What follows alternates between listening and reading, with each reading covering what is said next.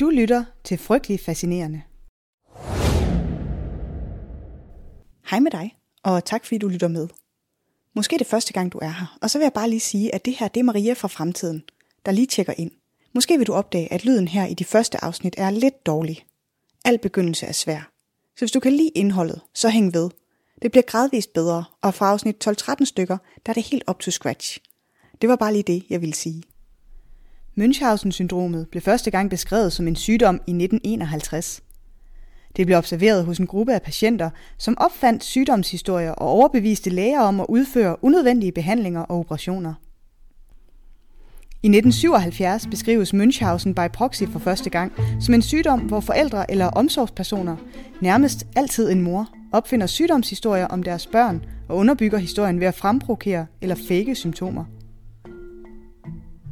Münchhausen by proxy er en alvorlig psykisk sygdom og en børnemishandlingsform, der er særdeles farlig og kan være svær at opdage. Kendte sager, hvor forældre mistænkes for at skade eller dræbe deres børn, har længe været genstand for medieopmærksomhed.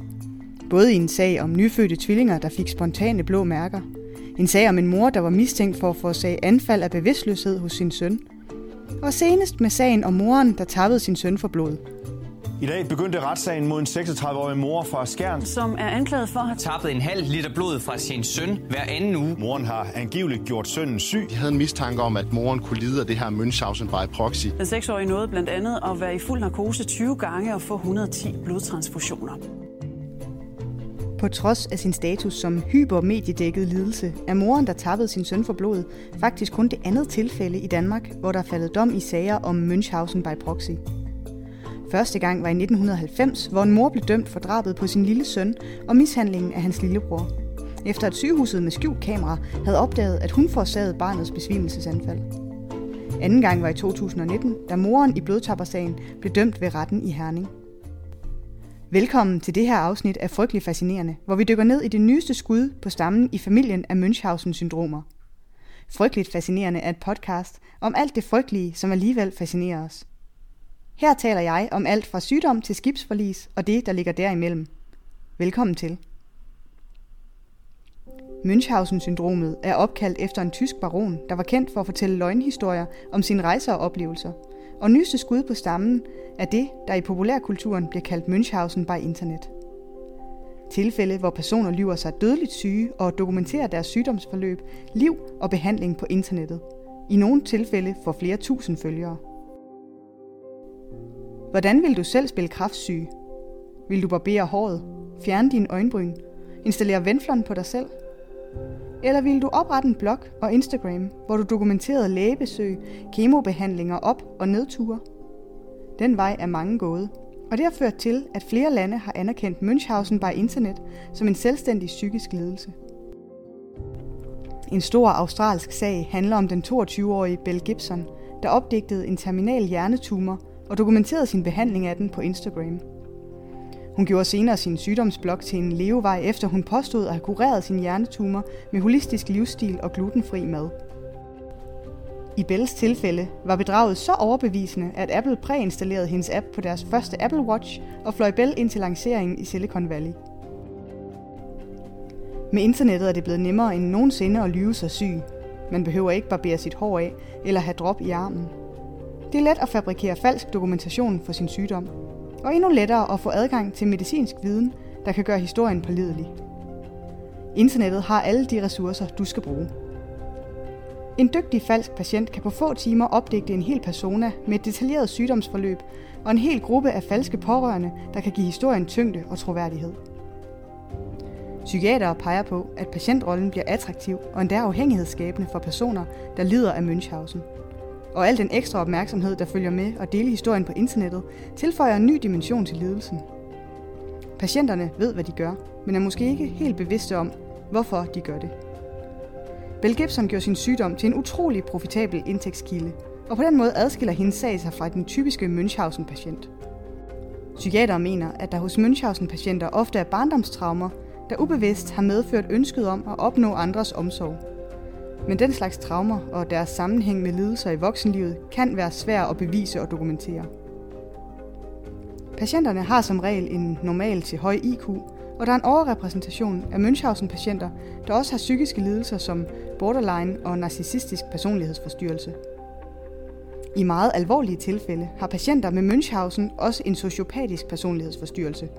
Og i de tilfælde er det falske sygdomsforløb ofte knyttet til en tydelig personlig eller økonomisk vinding.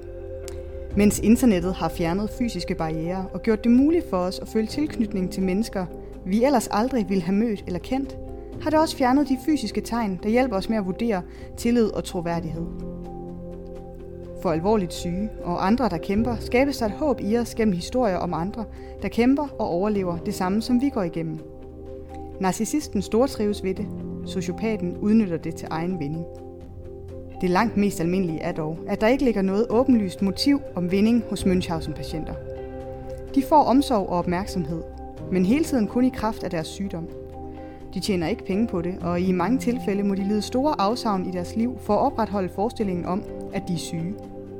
Det seneste tilfælde af Münchhausen by Internet ramte Danmark for få uger siden, da TV2 og flere andre medier skrev historier om en ung kvinde, der til sine næsten 20.000 følgere havde dokumenteret sit sygdomsforløb om livet som kraftsyg. Hendes sygdomshistorie er blevet dækket af flere store danske medier, og hun har flere gange været i både tv og aviser for at fortælle om livet som kraftsyg. Hun har også været ansigt for kampagnen Ung Kraft hos Kraftens Bekæmpelse. Men hvad er det, der gør, at vi så velvilligt lader os fange ind af de her historier? Og hvorfor går der ofte så lang tid, før det bliver afsløret? Vi kan ikke gøre for det. Vi er kulturelt disponeret for at forbinde heltestatus og lidelse. Vi taler om sygdom på samme måde, som vi taler om krig. Selv når fortællingen ender med død, er vi kulturelt disponeret for at se det som smukt. Som Edgar Allan Poe formulerer det, The death of a beautiful woman is unquestionably the most poetic topic in the world. Derfor bliver det også så meget desto sværere at afsløre Münchhausen-patienter. Vi vil simpelthen ikke tro, at historien ikke er sand. Når der bliver påpeget huller eller forhold, der ikke hænger sammen, er vi hurtige til at afvise dem, for hvem lyver sig dødeligt syg? Tilbage i 2015 rystede en lignende sag i den danske medieverden, da Instagram-profilen Kemoland viste sig at være falsk. Gennem 6 måneder fulgte op mod 18.000 danskere med, når 21-årige Clara Maria postede om sit liv som terminal kraftsyg på Instagram-profilen Kemoland. Under profilbeskrivelsen Tro, Håb og Kemo delte den opdigtede Clara Maria billeder fra hospitalet, opfordringer til at nyde livet, scanninger, opture og nedture. Alt det, der hører med til at være kraftsyg, blev delt i en online dagbog. Dengang læste jeg ikke med. Det var før jeg kom på Instagram. Men jeg har siden læst, at hun delte alt om sine indlæggelser, scanninger, isolationer, komaoplevelser og undersøgelser. Hendes dødsdom, da lægerne ikke længere kunne gøre mere for at redde hendes liv. Og få timer før hendes død, som et slags fortælleteknisk klimaks, delte hun et sidste opslag om, at lægerne havde fortalt hende, at hun ikke ville overleve natten. Det næste opslag på profilen kom midt om natten fra Jakob, der skulle være Klamarias læge. Mit navn er Jakob, og jeg er Klamarias læge. Jeg var med i nat kl. 03.16, da hun trak vejret for sidste gang. Der blev ringet efter mig kl. 22.45, og kl. 23.27 besluttede vi, at Clara skulle hjem i seng. Jeg har været med, for diagnosen blev stillet, og mit hjerte bløder over, at Clara er væk. Dagen jeg skulle fortælle hende, at behandlingen skulle stoppes, sad jeg på mit kontor og græd. Vi har delt så mange ting, og hun har været i mit hjerte, til vi ses i himlen. Hun kiggede på mig i går morges med røde øjne og sagde, jeg havde jo bare en knude i maven. Og det sker i mig, at jeg ikke kunne redde den her smukke pige. Hun var den gladeste, dejligste og varmeste menneske, jeg nogensinde har mødt. Jeg elsker hende for alt det, hun er, gør og siger, og det vil jeg altid gøre. Med opslaget startede lægen også hashtagget Klaras Kærlighed, og en regulær love storm af likes, delinger og rest in peace beskeder ramte Kemoland. De sidste par opslag i særdeleshed fik Instagram-bruger og tidligere kraftpatient Mie Mangelsen til at undre sig. Øh, og det er også der, hvor jeg sådan måske tænker, det er alligevel også vildt, at hun kan skrive så langt et opslag, hvis hun er så syg. Øh, og så dårlig, hvis man har fire timer tilbage at leve i, så er det måske ikke et langt Instagram-opslag, man prioriterer eller har mulighed for. Samme tanke fik Kasper Harding og hans daværende kæreste. De undrede sig særligt over lægen Jakob, der loggede ind på Klamarias Instagram-profil efter hendes død, men også over de lange opslag, der skulle være skrevet kort før hendes død. Det var lidt for... Der var fald noget, der sagde et til mig, der er heller ikke galt her i hvert fald. Parret nærstuderede herefter profilens opslag og fandt gennem omvendt billedsøgning på Google ud af, at mange af profilens kraft- og kemorelaterede billeder var stjålet fra andre steder på nettet. Der var sådan et billede med en larm med en drop i, som, øh, som altså, der, var sådan, der lignede noget fra noget lægeagtigt noget. Så det var også noget, vi lavede, jeg lavede det der søgning på, og så, så fandt vi også ud af det, det var på en eller anden arabisk side. Jeg aner ikke, hvordan hun er kommet frem til det selv, men det var, det var, ja, det var rimelig sindssygt øh, to dage, der vi brugte på det. Resultatet af detektivarbejdet blev lagt på kæresten Lines Instagram-profil, og så eksploderede internettet. Folk rasede over, at vi tillod os at mistænkeliggøre den her pige og pille ved det her glansbillede, hun havde skabt. Og så er vi tilbage ved, hvorfor det er så svært at afsløre Münchhausen-patienter. På den ene side ligger en del af forklaringen i det høje niveau af social tillid, vi har i Danmark. Vi er blandt verdensmestrene i at stole på hinanden. Men sådan er det jo ikke alle steder i verden. Og der har folk også succes med at opdægte sygdomsforløb, både over internettet og for sig selv og deres børn. En del af forklaringen skal måske findes i vores kulturelle forståelse af sygdom. Langt tilbage i historien har vi brugt krigsmetaforer til at beskrive sygdom, og i 1676 skriver den engelske læge Thomas Sydenham om en morderisk vifte af sygdomme, som skal bekæmpes, og om at kampen ikke er for de dogne. I beskrivelser af immunsystemet er krigsmetaforen også udbredt.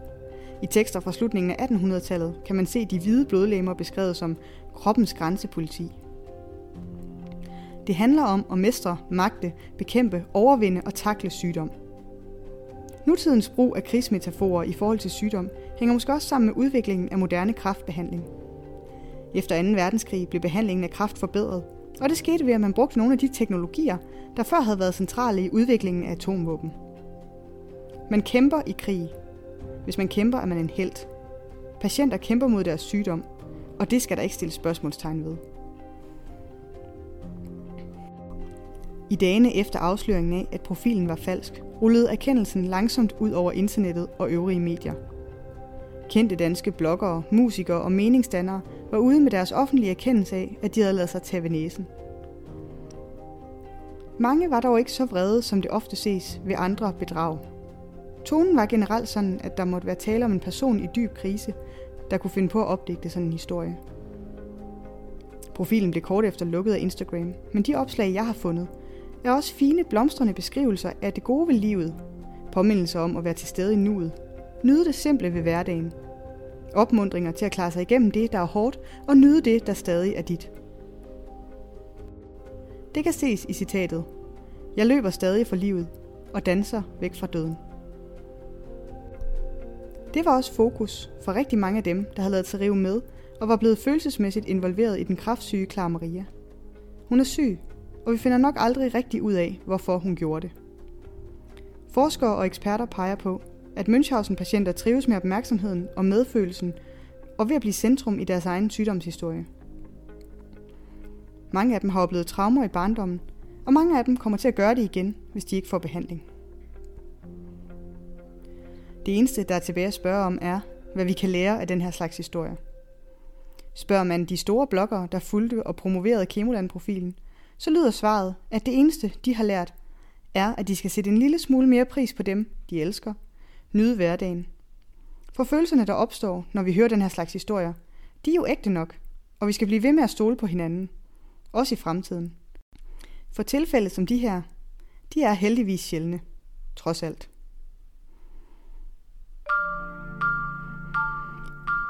Det var afsnit 1 af Frygtelig Fascinerende. Researchet, skrevet optaget og redigeret af mig. Jeg hedder Maria, og det har været lidt af en udfordring, for det er første gang, jeg prøver det. Næste afsnit kommer allerede i næste uge, og du kan høre det i iTunes, Spotify eller der, hvor du normalt lytter til podcast. Du kan følge Frygtelig Fascinerende på Instagram, og gør det endelig, hvis du ikke allerede har gjort det. Hvis du kunne lide det, du hørte, så giv endelig podcasten en anmeldelse. Det hjælper andre med at blive frygtelig fascineret. Tak for nu.